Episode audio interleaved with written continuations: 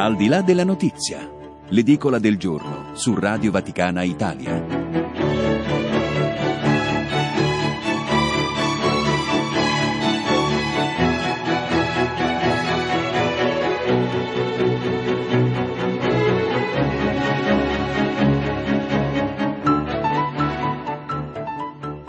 Otto e 12, buona mattinata da Federico Piana, benvenuti alla rassegna stampa nazionale ed internazionale, i fatti più importanti dall'Italia e dal mondo. Con Federico Piana grazie ancora che sta gestendo la parte tecnica Giuseppe Mauriello e Stefano Sparro. I vostri Whatsapp, i vostri sms per commentare e essere protagonisti di questa trasmissione 3512 43 722. E oggi, sabato 21 dicembre, si ricorda San Pietro Canisi Dionisio, sacerdote gesuita e dottore della Chiesa. Ma adesso alle 8.13 i titoli.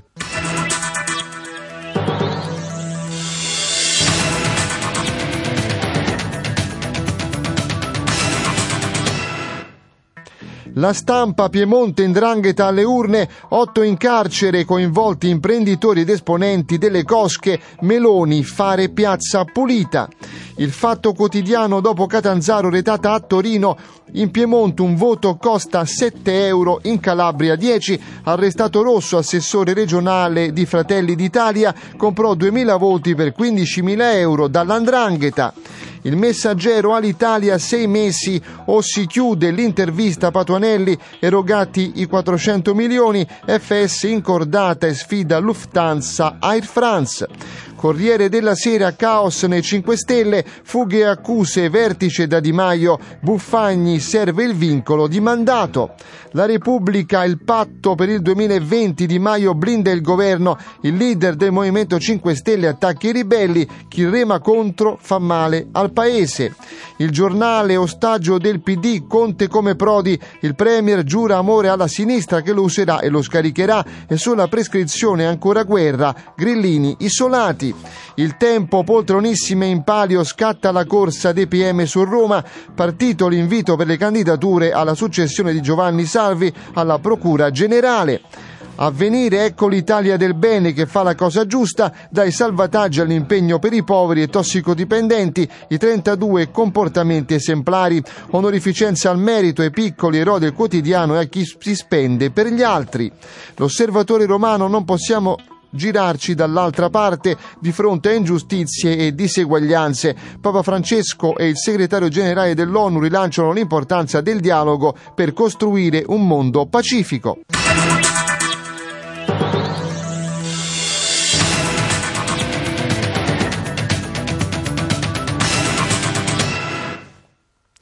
8 e 15, questa è la rassegna stampa nazionale e internazionale, i fatti più importanti dall'Italia e dal mondo con Federico Piana. Grazie ancora a chi sta gestendo la parte tecnica Giuseppe Mauriello e Stefano Sparro. I vostri WhatsApp, mi raccomando, al 3512 43 722 e andiamo subito sulla prima pagina dell'Osservatorio Romano perché a metà il quotidiano mette in evidenza la visita a sorpresa del Papa di ieri ad un liceo romano, il dialogo del Papa con gli studenti del liceo romano Pilo Albertelli in cerca di veri maestri.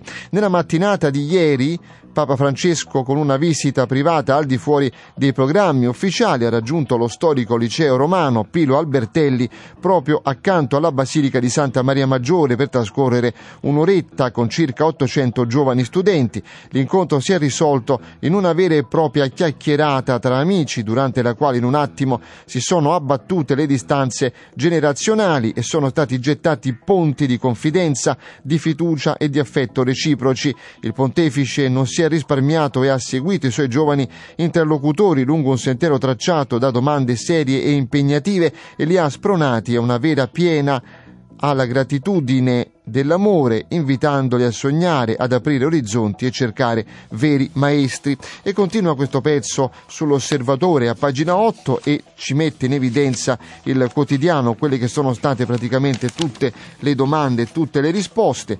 Eh, l'ultimo giorno di scuola prima delle vacanze è sempre un po' particolare, racconta l'osservatore, ma quello di venerdì 20 dicembre per gli alunni del liceo romano Albertelli li ha battuti tutti in quei giorni un po' surreali in cui all'ultimo banco si freme per la paura dell'interrogazione beffa a pochi giorni da Natale o dove si piazzano assemblee strategiche per alleggerire il peso delle elezioni. Può succedere infatti che a mezza mattina la campanella suoni non per la ricreazione ma per un incontro speciale, quello che proprio non ci si aspetta. Tutti in cortile ragazzi, Papa Francesco è venuto a trovarci. È quello che in sostanza è accaduto venerdì mattina con il pontefice con una visita privata al di fuori dei programmi ufficiali ha raggiunto lo storico liceo romano che sorge accanto alla Basilica di Santa Maria Maggiore per trascorrere un'oretta con 800 giovani studenti.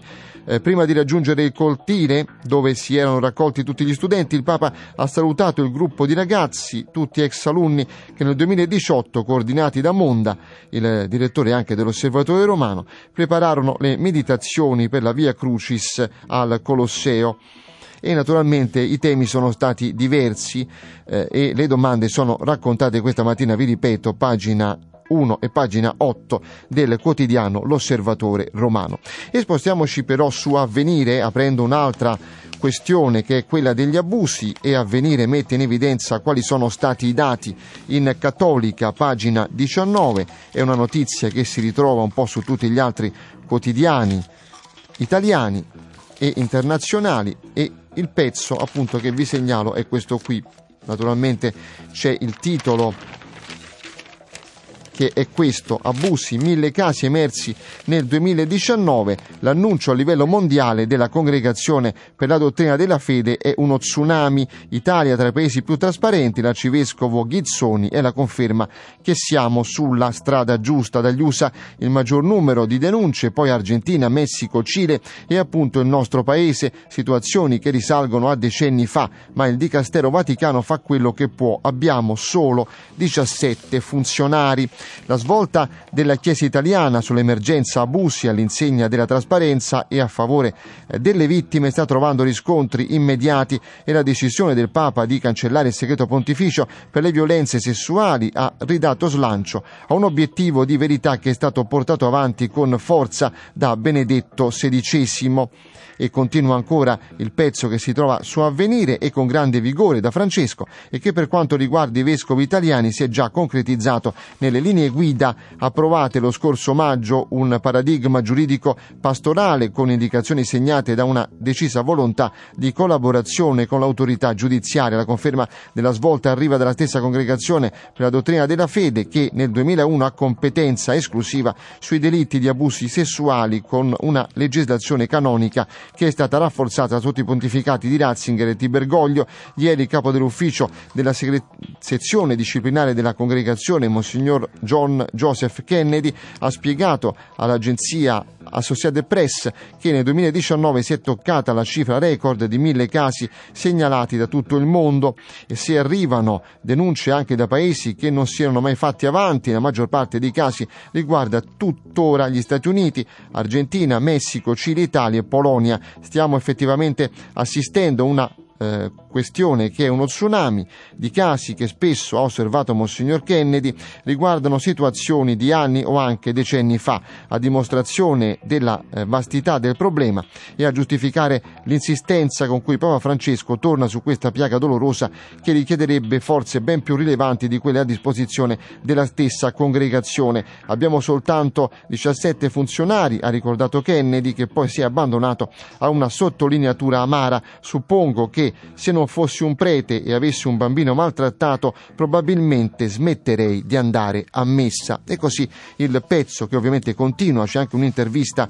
ad un esperto eh, di diritto canonico che dice armadi della vergogna, basta alibi nelle diocesi. Monsignor Gepponi declina nella penisola l'abolizione del segreto pontificio, le vittime vanno informate sui provvedimenti, nessun silenzio, trasparenza e collaborazione sono le parole d'ordine del documento papale e la CEI le ha già recepite. Così anche l'intervista che trovate questa mattina nell'ampia pagina di Avvenire, pagina 22, dedicata ovviamente agli abusi. C'è anche una notizia, arrestato a Napoli un prete orionino accusato di violenza e finito in cella Don Roberto Geralamo Filippini, sacerdote appartenente alla piccola opera Don eh, di Don Orione, Divina Provvidenza, la congregazione fondata appunto da Don Orione, il prete accusato di violenza sessuale continuata commessa abusando dello stato di inferiorità psichica della vittima nell'interesse della quale svolgeva la funzione di amministratore di sostegno. Quindi come vedete questa pagina è dedicata agli abusi, ma la notizia più importante è questa, abusi, mille casi emersi nel 2019 secondo la congregazione per la dottrina della fede che ha praticamente, praticamente è stata eh, diffusa ieri.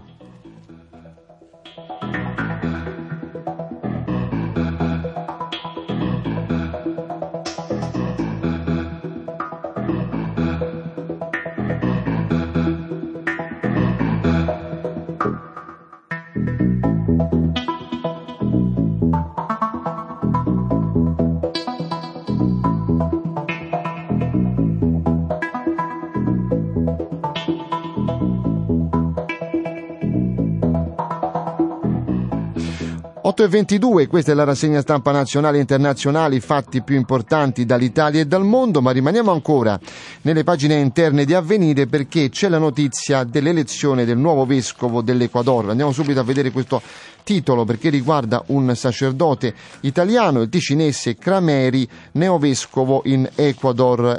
Il sacerdote Cottolenghino della Svizzera italiana, Don Antonio Crameri, è stato nominato ieri da Papa Francesco vescovo ausiliare di eh, Guaysquil in Ecuador, classe 1969.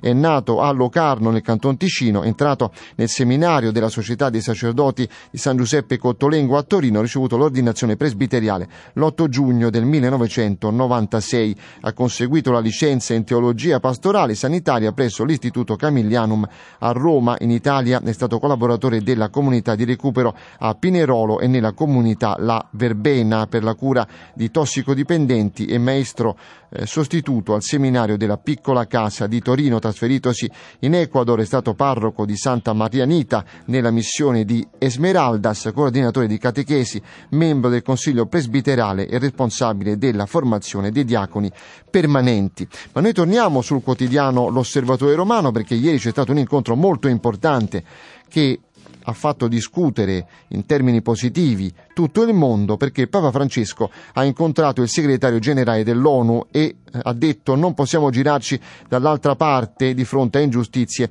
e diseguaglianze. Questo è anche il titolo dell'osservatore romano in prima.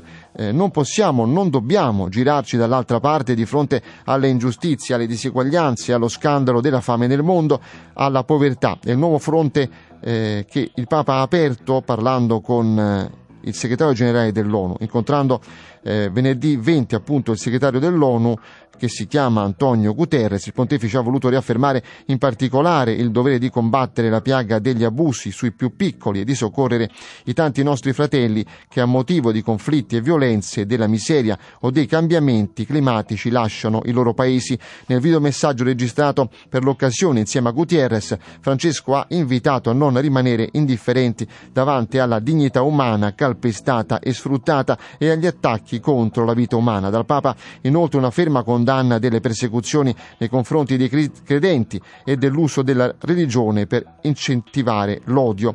Nel ribadire che è immorale non soltanto l'uso ma anche il possesso delle armi nucleari, il pontefice ha esortato poi a non perdere la fiducia nel dialogo e nel multilateralismo, rinnovando infine l'invito all'impegno per ridurre le emissioni inquinanti e per una ecologia integrale. E noi andiamo ad Assisi, città per antonomasia della pace e troviamo Monsignor Domenico Sorrentino, vescovo di Assisi, Nocera Umbre, Gualdo Tadino per far commentare queste parole che sono importantissime. Benvenuto, eh, Monsignor Sorrentino. Buongiorno, a tutti voi e a tutti gli audioascoltatori. Ecco, il Papa ha detto sostanzialmente non possiamo girarci dall'altra parte eh, di fronte alle ingiustizie e alle diseguaglianze che sono nel mondo, incontrando appunto il segretario generale dell'ONU Gutierrez. Ebbene, è così, no? Il Papa continua a dire che ci vuole la pace per il mondo, Monsignore. Fa bene a dirlo ed è urgente dirlo perché è proprio il, il, problema del nostro tempo, accanto a tanti altri problemi. È un messaggio quello che Papa Francesco e il segretario generale dell'ONU hanno lanciato che davvero qui ad Assisi ha avuto una grande eco, mentre siamo nel contesto del Natale, qui particolarmente sentito per quello che eh, Francesco d'Assisi visse con il suo Natale di Greccio, ma anche mentre ci stiamo preparando a quel grande evento che il Papa stesso ha voluto marzo prossimo, quando si incontreranno qui migliaia di giovani economisti, operatori dell'economia, proprio insieme con Paolo Francesco, per eh, discutere sulla situazione del mondo e anche immaginare un mondo con una economia rinnovata proprio a vantaggio dei più poveri. Eh, che due leaders mondiali del peso di Paolo Francesco e del segretario generale eh, dell'ONU ci parlino insieme, parlino un unico linguaggio, a me sembra un segno di speranza. Ecco, per noi cristiani sentiamo il Natale come la venuta di Dio in mezzo a noi, che è il vero segreto della pace nel mondo. Questo messaggio ci tocca profondamente, ma ci dice che è importante anche non viverlo soltanto all'interno della nostra comunità, ma condividerlo con tutti gli altri fratelli e sorelle di altre fedi e culture per costruire insieme un mondo più vivibile e sostenibile all'insegna della fraternità, dell'accoglienza, del rispetto del creato. Eh, indubbiamente questa scelta di parlare insieme da parte del Papa Francesco e del segretario dell'ONU a me sembra abbia anche qualche aspetto preoccupante, nel senso che suona quasi come un'allerta, un allarme. Eh, nei problemi che i due leaders ci hanno evocato ci sono tutti i nostri drammi, uno scenario mondiale in cui si versa ancora tanto sangue, in cui minoranze culturali e religiose sono oppresse e perseguitate e in cui ci si permette il lusso di far fallire importanti incontri per la salvezza dell'ambiente. Mm, è stato evocato anche il, mm, per dire così, il, fallimento del, eh, dell'incontro di Madrid e cose dette in maniera esplicita. Ma noi vogliamo vedere mh, mm, questo appello, soprattutto il lato della speranza e sentire questo messaggio come un vero augurio di buon Natale dato all'umanità, un augurio però che non si eh, risolva in parole, che sia coinvolgente e che ci chiama tutti a rimboccarci le maniche. Ecco, vogliamo davvero ascoltare questo, questo appello ecco, e sentirne l'incoraggiamento a fare di più e meglio per un'umanità che sia veramente più bella per tutti. E il Papa ha sottolineato che grida vendetta al cospetto di Dio anche la corsa agli armamenti e al riarmo nucleare. Secondo lei, Monsignore, come si fa a cambiare questa mentalità? Guardiamo in positivo, c'è questa possibilità secondo lei? A me pare di sì, soprattutto guardando a quello che cresce nella cultura mm, della solidarietà per tanti, ma anche nella cultura giovanile. Abbiamo visto in quest'ultimo periodo le strade affollate di giovani che vogliono una umanità diversa, una umanità che si occupi dell'ambiente in maniera più efficace e sicuramente qui ad Assisi vediamo poi folle che si scatenano in diverse occasioni proprio in nome della pace. Questo uh, cambio radicale di cultura nel, nelle generazioni giovani, eh, quelle che in qualche maniera hanno in mano il talento del futuro, è qualcosa di, di incoraggiante. Dobbiamo tutti fare un po' di esame di coscienza e mm, metterci con maggiore impegno anche in, in questa via del, del, disarmo, soprattutto del disarmo eh, nucleare. Troppe armi si costruiscono anche non nucleari, ma giustamente il Papa ha detto non soltanto è un problema usarle le armi, ma anche possederle, perché il rischio è grandissimo. Tante volte se ne parla qui ad Assisi di incontri eh, per la pace e bisogna che mh, mm, questo problema mh, mm, guardiamo tutti con più grande preoccupazione e soprattutto con più grande impegno mh, mm, politico. È, è, possibile riconvertire anche eh, no, queste, eh, questi grandi potenziali di guerra e di distruzione in potenziali di pace. Come credenti abbiamo questa speranza che annunciamo e testimoniamo ed speriamo che, che tutta quanta l'umanità si eh, riversi ecco, per le strade a chiedere fortemente questa eh, conversione generale che è dei cuori ma è anche delle istituzioni e anche di questi, di questi potenziali tremendi perché diventino risorse di pace. E la religione, ha detto ancora il Papa in questo incontro con il segretario generale dell'ONU, non deve essere usata per fomentare l'odio. Anche questo grida vendetta al cospetto di Dio se lo si fa. Eppure, Monsignore, anche in questo caso vediamo questo esercizio dell'uso della religione, no? che dovrebbe fare un po' pensare. La religione è sempre per la pace, almeno dovrebbe esserlo, no? Il nostro Dio è il Dio della pace, l'unico Dio è il Dio della pace perché eh, per antonomasia è il Padre e noi siamo davvero tutti i suoi figli e siamo tutti fratelli. Quando in suo nome ci mettiamo gli uni contro gli altri, noi bestemmiamo il suo nome, non ci eh, sentiamo e non ci comportiamo da figli. È vero che la storia mh, purtroppo ci ha lasciato testimonianze mh, tremende no, di comunità anche all'interno del cristianesimo che si sono in qualche modo scontrate in maniera anche violenta in nome della fede. Tutto questo certo costituisce un, uno scenario storico che ci fa meditare e, e ci fa vergognare, certamente ci deve indurre alla penitenza, alla conversione, ma oggi abbiamo mh, veramente capito che non può essere più così, non si va da nessuna parte per questa strada e comunque abbiamo capito perché è la fede che ce lo dice che non si è veramente religiosi, credenti, non si è veramente dalla parte di Dio se non si è fino in fondo dalla parte della pace.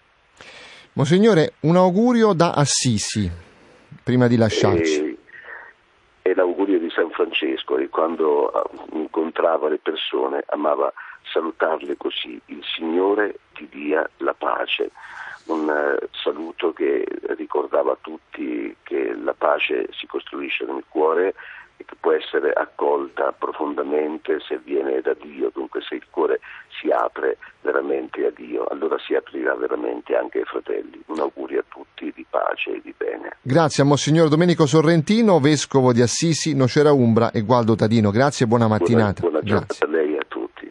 8.34, piccola pausa, poi il traffico.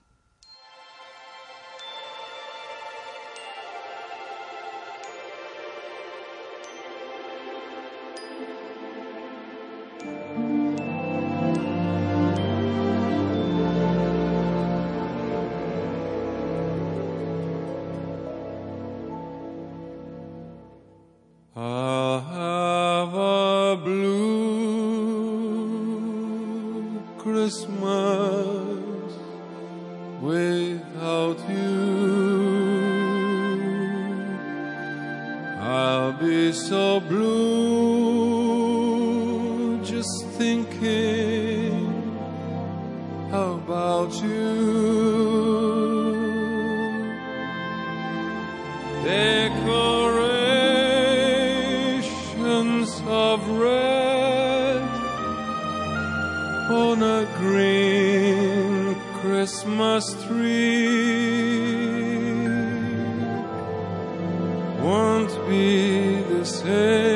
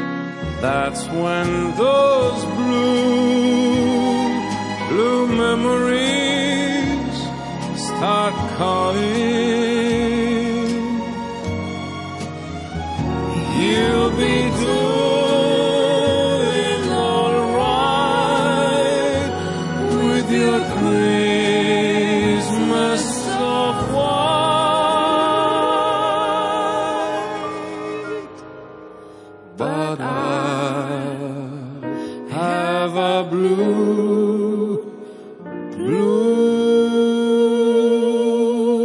Christmas. 8 e 38, il traffico in diretta grazie a Luce Verde in collaborazione con il corpo di polizia locale di Roma Capitale e Daci. Buona mattinata all'istruttore Auretta Crialesi. Buongiorno a lei, buongiorno a tutti i radioascoltatori. Eh, traffico scarso sulla rete viaria cittadina. Segnaliamo comunque rallentamenti sulla tangenziale S da via delle Valli a via Nomentana, poiché al momento è stato chiuso il tunnel della nuova circonvallazione interna per un incidente avvenuto appunto all'interno della galleria in direzione San Giovanni. Indichiamo la chiusura al transito veicolare di Piazza Santa Maria Consolatrice per una manifestazione denominata Presepe Vivente sia nella giornata di oggi che in quella di domani. Al momento è tutto, vi auguriamo una buona giornata. Grazie a Luce Verde, ricordo in collaborazione con il corpo di polizia locale di Roma Capitale e Daci 8 e 39, questa è la rassegna stampa nazionale ed internazionale, i fatti più importanti dall'Italia e dal mondo. Con Federico Piana, grazie ancora a chi sta gestendo la parte tecnica, Giuseppe Mauriello e Stefano Sparro. I vostri WhatsApp, mi raccomando, al 3512 43 722, anche perché no, per gli auguri eh, di Natale. Ma andiamo subito nelle pagine interne dei quotidiani italiani per parlare della situazione che c'è dal punto di vista dei conti pubblici. Partiamo dal Corriere della Sera che ci racconta che il cuno fiscale e il bonus Befana sono soldi che ci sono, ma le regole ancora no. Il macigno dei 47 miliardi, ci racconta il Corriere, di clausole di salvaguardia per il 2021 e 2022. Domani intanto ci sarà la fiducia. Domani il governo porrà nell'aula della Camera la questione di fiducia sulla manovra che sarà votata lunedì, chiudendo così la partita sulla legge di bilancio del 2020, una forzatura inaccettabile secondo le opposizioni che ricorreranno alla Corte Costituzionale, un passo indispensabile per l'esecutivo per evitare l'esercizio provvisorio e soprattutto per votare pagina e rilanciare l'elezione di governo. Ne ha parlato più volte il Presidente del Consiglio Giuseppe Conte che non vuole appunto dare adito a chi dice che tutto quello che viene fatto è sbagliato, quindi c'è questo pezzo che si trova a pagina 11 del quotidiano Il Corriere della Sera, ma c'è un altro titolo, un'intervista eh, proprio che riguarda eh, le università, i rettori a Mattarella, legge di bilancio, università. A rischio, resta del Polimi, un colpo per i giovani Policlinico di Milano, il segretario Crui serve ha detto un piano straordinario per assumere i ricercatori, le università non potranno garantire il turnover dei docenti, questo è il senso di questa intervista che si trova a pagina 11 sempre del quotidiano Il Corriere della Sera, ma c'è un'altra intervista che vi segnalo cambiando giornale. Andiamo sul messaggero. A il ministro dello sviluppo economico Patuanelli sulla questione eh, di Alitalia. Il eh, quotidiano Il Messaggero ci apre addirittura eh, l'edizione odierna. Alitalia sei mesi o si chiude, eh, ha detto erogati 400 milioni, FS incordata e sfida Lufthansa Air France. Ma vediamo questa intervista che si trova appunto nelle pagine interne, pagina 2 e pagina 3. All'Italia sei mesi per salvarla, Ilva, zero esuberi e fine piano. Il ministro dello sviluppo ha firmato i 400 milioni del prestito, no allo spezzatino, sì alla holding, ok intanto a Ferrovie dello Stato, con i nuovi impianti green, produzione a 8 milioni, scudo penale, solo un pretesto non era nell'accordo, quindi si parla in questa intervista di due casi eh, molto spinosi, per il governo, ossia all'Italia e anche la questione dell'ex Ilva. Si sentono prove eh, di eh, pastorali natalizie salendo il monumentale scalone realizzato dal grande Marcello Piacentini, l'architetto al quale nel 1928 venne affidata la realizzazione del Ministero delle corporazioni oggi dello sviluppo. L'accordo sull'ILVA è stato appena firmato e la musica che fuoriesce dalla chiesa al primo piano sembra un accompagnamento un po' trionfalistico per un'intesa che ancora non produce frutti concreti. Il ministro Stefano Patuanelli, uomo forte eh, di Luigi Di Maio, ci accoglie sulla porta del suo studio e chiede un caffè prima di salutare. Sono strane notti, estate anche molto lunghe, ma alla fine un risultato l'abbiamo ottenuto e poco dopo è un eh, non vincolante, chiarisce, ma contiene elementi importanti per il proseguimento della trattativa. Non è la vittoria ma fissa dei paletti, ovvero la revisione del piano industriale che porta con sé anche quella del piano ambientale. La prima domanda, Ministro, che peso avrà alla fine lo Stato nel capitale della società di Alitalia? Siete sicuri di poter dettare condizioni anche durante la gestione? Risponde sulla questione Alitalia il Ministro. Lo Stato entrerà in eh, questa questione, però bisogna vedere come e c'è anche la questione questione eh, di entrare poi in cordata anche per quanto riguarda l'ILVA e cercare di capire come metterla con gli indiani. E vedete questa intervista pagina 2 del quotidiano Il Messaggero. Ma andiamo alle questioni internazionali e ci spostiamo sulla questione delle proteste in India. Ce ne parla in questo caso la Repubblica a pagina 22 c'è una breve che però fa capire qual è la situazione ed è davvero particolarmente drammatica da un certo punto di vista. Ecco il titolo che vi leggo India, musulmani in rivolta, 14 morti addirittura negli scontri, protesta contro il governo Modi. Violenze esplose dopo l'approvazione della legge sulla cittadinanza che esclude milioni di islamici. Eh, che in tutta l'India l'onda sanguinosa delle proteste contro la legge sulla cittadinanza che tenta di escludere dai registri anagrafici milioni di musulmani in favore delle minoranze indù, buddiste, cristiane, sikh, jain e parsi considerate perseguitate nei paesi islamici vicini del Bangladesh, Pakistan e Afghanistan. Tra i manifestanti inclusi indù progressisti, intellettuali e attivisti sociali, il totale delle vittime è salito ieri a 14, 6 solo nelle ultime 24 ore, in una settimana di rivolte per lo più pacifiche ma domate con la forza dalla polizia che ha anche bloccato internet in numerosi stati compresa parte della capitale Delhi. Gli agenti hanno fatto uso di proiettili, bastoni e gas lacrimogeni per disperdere enormi folle raccolte al centro di città città piccole e grandi come Lucknow, eh, Muzaffarnagar e Firozabad in Uttar Pradesh e Ahmedabad in Gujarat, la città del premier eh, Neandra Modi. E così il pezzo che vi ripeto trovate a pagina 22 del quotidiano La Repubblica. Ma c'è anche un'altra storia da raccontare questa mattina ed è la crisi in Libia, pagina 11 della stampa. La situazione avete visto nei giorni scorsi è stata anche raccontata dal punto di vista italiano dal ministro degli esteri eh, Di Maio che è volato proprio lì e andiamo a vedere come viene raccontata questa mattina eh, dalla stampa. Ultima ultimatum di Haftar misurata si ritiri o bombardiamo, telefonata Conte Erdogan, evitare l'escalation, ma a Tripoli arrivano i primi 100 soldati di Ankara. Khalifa Haftar lancia l'ultimatum, concedete eh, tre giorni, hanno detto molti e lui lo ha fatto e ha detto domenica a mezzanotte scadrà l'ultimatum misurata per ritirare le proprie milizie da Tripoli e Sirte oppure minaccia di continuare a bombardare, annuncia di aver preso di mira un deposito di armi inviate dalla Turchia.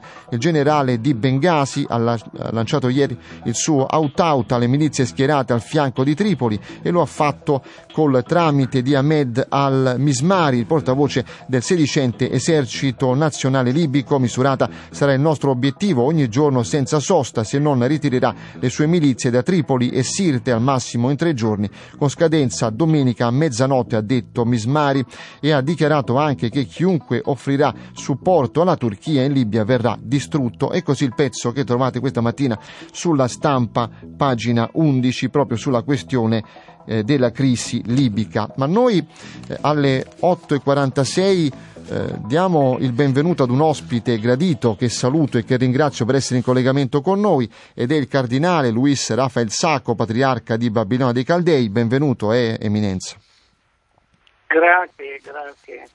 Per- perché dall'Iraq, da Baghdad precisamente, arriva la notizia che purtroppo la messa di mezzanotte è stata cancellata per questioni eh, di sicurezza, avete detto voi del patriarcato, giusto Eminenza?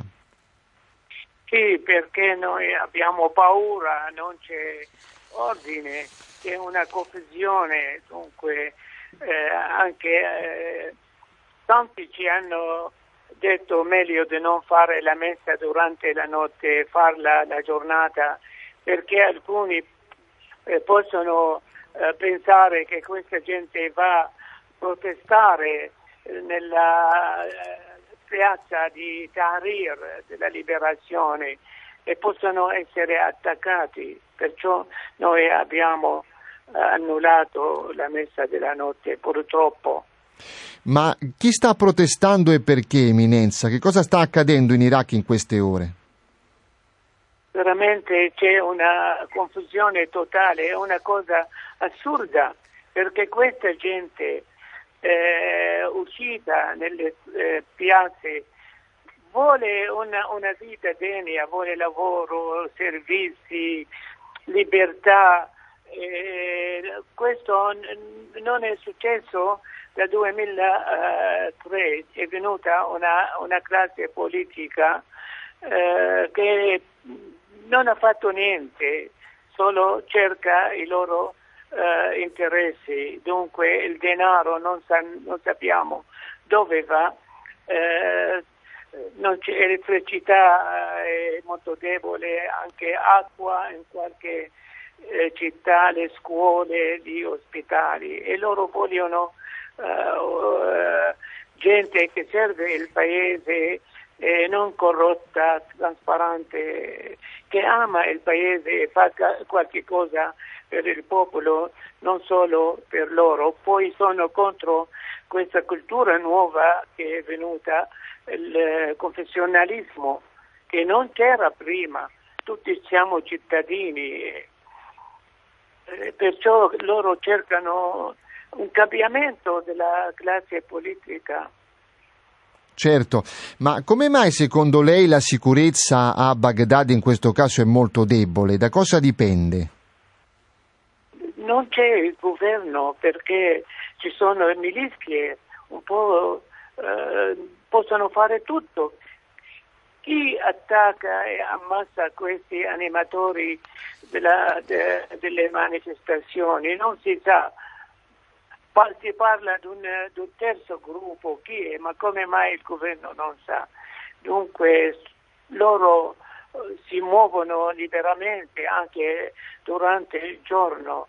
Eh, la gente ha paura, ma loro eh, sono eh, decisi di rimanere nella- nelle piazza- piazze di, di manifestazioni per eh, il cambiamento. La comunità cristiana come si sta preparando a questo punto al Natale in questa situazione? Abbiamo detto che le messe a Baghdad sono cancellate, ecco come si sta preparando nonostante tutto, Eminenza? Noi celebreremo la, la messa durante la giornata eh, con le preghiere eh, per la pace, per eh, la stabilità del paese. Eh, ma sa che cosa è successo? Noi non abbiamo eretto Ecco, abbiamo, abbiamo perso il collegamento con Baghdad dove si trova appunto il cardinale Luis Rafael Sacco, ma cerchiamo di eh, recuperarlo. Intanto vi do la possibilità di mandare i vostri WhatsApp, i vostri SMS al 3512 43 722. Vi ricordo ancora che stavamo parlando del fatto che da Baghdad è arrivata la notizia che le messe di eh, mezzanotte sono state cancellate per Natale e il cardinale Sacco ci stava raccontando la situazione di violenza nel paese dove hanno trovato la morte alcuni manifestanti e la situazione è davvero drammatica eh, che ci stava raccontando il cardinale Sacco e naturalmente noi cerchiamo di recuperarlo perché il collegamento con Baghdad è un po' incerto in questo momento. Intanto vi ricordo ancora che siete all'ascolto della rassegna stampa nazionale ed internazionale, i fatti più importanti dall'Italia e dal mondo. Se volete partecipare potete farlo utilizzando gli sms al 3512 43 722. Stiamo tentando, ecco abbiamo recuperato il cardinale. Ecco, stava dicendo Eminenza, prego. Allora noi preghiamo la, la giornata, la messa, per la pace e la stabilità, ma nello stesso tempo questi eh, eh, manifestanti hanno, ci hanno invitati di andare eh, lì fare una preghiera eh, con le- le- i, can- i candeli e eh, inaugurare un, grande albero di Natale, invece noi non abbiamo fatto alberi e questo denaro sarà dato ai- agli ospitali e poveri.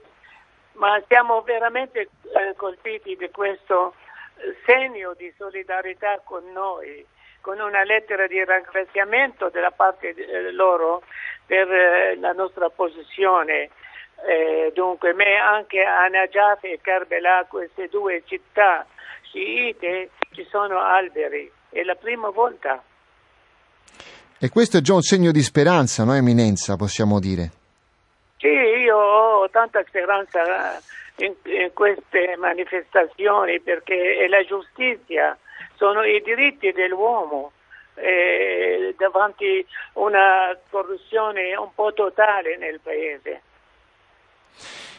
E quindi possiamo dire che nonostante tutto, ecco, i cristiani lì sono il sale anche della società e possono essere utili a un miglioramento, a una pacificazione del paese. No, noi abbiamo una, una presenza e anche siamo sentiti eh, sia questi manifestanti ma anche il governo talvolta ci chiede un, un consiglio. Eh, dunque finora noi eh, siamo, eh, viviamo bene, dunque non, non sono attacchi contro i cristiani. E per cautela noi abbiamo cancellato la messa eh, anche durante la notte per non avere casi così brutti. Certo, Ma noi, noi siamo una minoranza ma molto dinamica. E questo è molto importante. Bene, io la ringrazio per essere stato in collegamento con noi, ringrazio il cardinale Luis Rafael Sacco, patriarca di Babilonia dei Caldei, e tanti auguri, eh, Eminenza. Altrettanto. Grazie, grazie. Grazie.